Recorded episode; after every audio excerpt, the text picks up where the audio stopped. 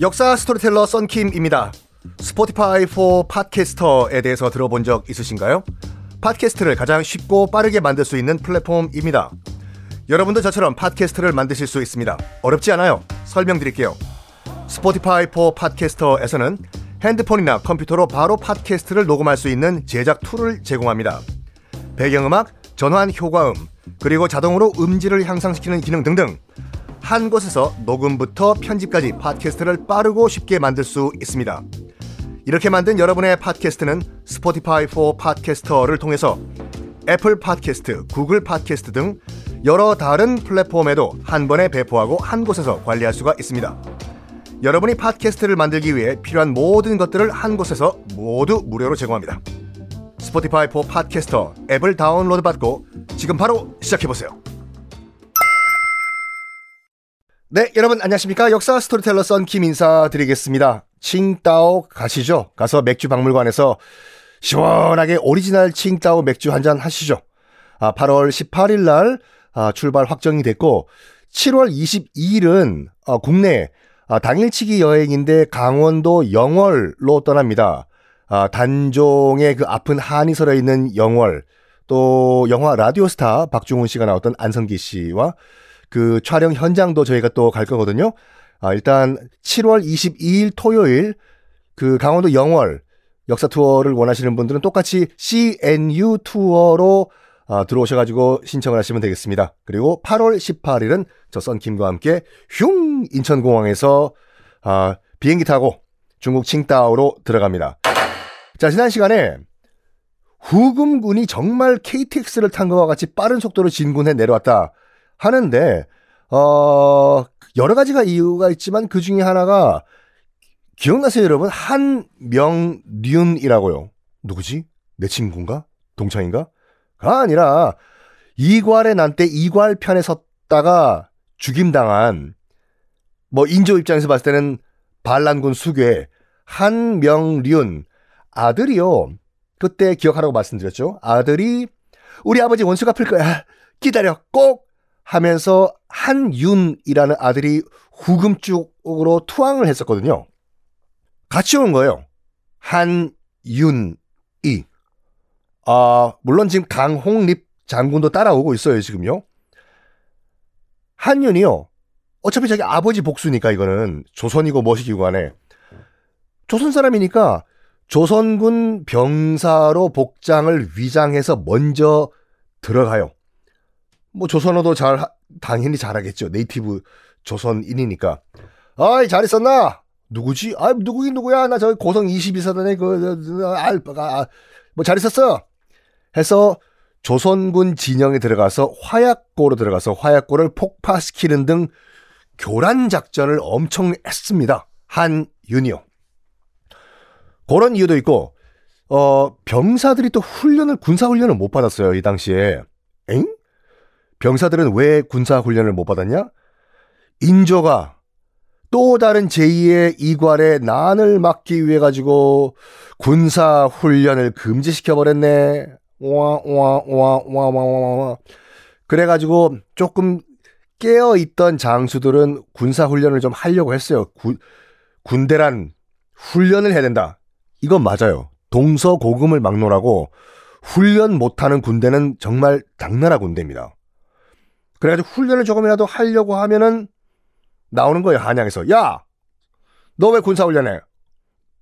너 반란 준비하는 거 아니야? 이래가지고 인조가 아예 군사 훈련 자체를 막아버려가지고 훈련도 못 받은 군대가 국경을 지키니 이게 되나요? 쫙쫙쫙쫙쫙쫙쫙쫙 후금군은 거침없이 내려옵니다.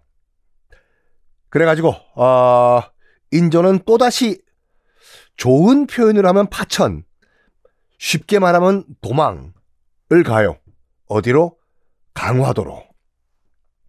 세자, 소현세자 있죠? 영화 올빼미에도 나왔고, 어, 그 비운의 세자, 뭐 나중에 말씀드리겠지만, 독살설도 있는 이 소현세자는 또 분조를 또 합니다. 어, 선조와 광해군 같이요. 세자는 전주 쪽으로 보내요. 왜? 전주이시니까. 가서 지키라고. 인조 입장에서 봤을 때는 두 번째 도주거든요. 그 이괄의 난 때 공주 쪽으로 한 번 튄 적 있죠. 두 번째 이번엔 또 강화도로 튀었죠. 강화도에 들어가는 건 성공해요. 아, 뭐 병자호란때도 말씀드리겠지만 인조가 그 병자호란때도 강화도로 가려고 했어요. 근데 강화도로 가려고 했는데 너무 빨리 그때는 청나라군이죠. 치고 내려와가지고 어 강화도로 가려고 했는데 길이 막혀서 어쩔 수 없이 뒤쪽에 있는 남한산성으로 들어간 거거든요. 그건 나중에. 근데 봐봐요. 강화도로 지금 인조가 들어갔는데 와 누구와 굉장히 어색한 동거를 하게 됩니다. 인조가요. 누구? 자기 삼촌 광해군. 광해군도 지금 끌어내려가지고 이 강화도에 지금 유배를 보낸 상태거든요. 야, 두 사람의 기분이 어떻겠습니까? 광해군은 꼴 좋다. 날 쫓아내더니, 어? 인조 입장에서 봤을 땐, 아, 하필이면 광해가 또 여기 있냐, 아이고. 나중에요, 어, 이 강화도 안보 투어라고 제가 돌고 있거든요. 여기도 한번 여러분 저와 함께 갑시다. 그 구체적으로 말하면 광해군은 강화도에서도 교동도에 있었어요. 교동도? 그 뭐야? 교동짬뽕? 교동짬뽕이 그 교동이 아니라 강화도도 섬이지만 그 강화도에서 또 옆에 조그만 섬이 있어요. 교동도라고. 지금은 교동대교란 다리가 뚫려 있어가지고 차 타고 들어갈 수가 있는데 어, 이 교동도에 가면 화계산이라는 산이 있어요. 여기에 연산군이 유배를 했던 유배지가 있거든요. 제가 한 4, 5년 전까 전에만 여기 갔을 때만 하더라도 그냥 산 속에 편말 하나 꽂혀 있었어요. 연산군이 유배를 했던 초가집이 있던 터 이렇게. 근데 이번에 제가 또 다른 그 투어 상품으로 갔다 와 보니까 대규모 테마파크로 만들어 놨더군요. 화계 뭐 공원으로요. 어쨌든 이걸 보고 백성들이 어떻겠습니까? 꼴 좋다 했어요 그 당시에요. 봐라 봐라 봐라 봐라. 아이고 어 지금 억지로 지금 지 배다른 삼촌 광익은 쫓아내더니 말이야. 어? 왕 되자마자 지금 또 두 번째 도망가는 거 봐라 봐라 봐라 봐라. 아이고 꼴 좋다. 굉장히 백성들이 원망을 많이 했어요. 지 살자고 도망가는 거 봐라. 백성 우리는 각자 도생하라고 죽으라고 떼끼 놈아 라는 분위기였어요. 당시 조선으로 쳐 내려왔던 후금군의 사령관은 누구였냐면요. 홍타이지 지금 현재 그 후금의 지도자 홍타이지의 사촌 형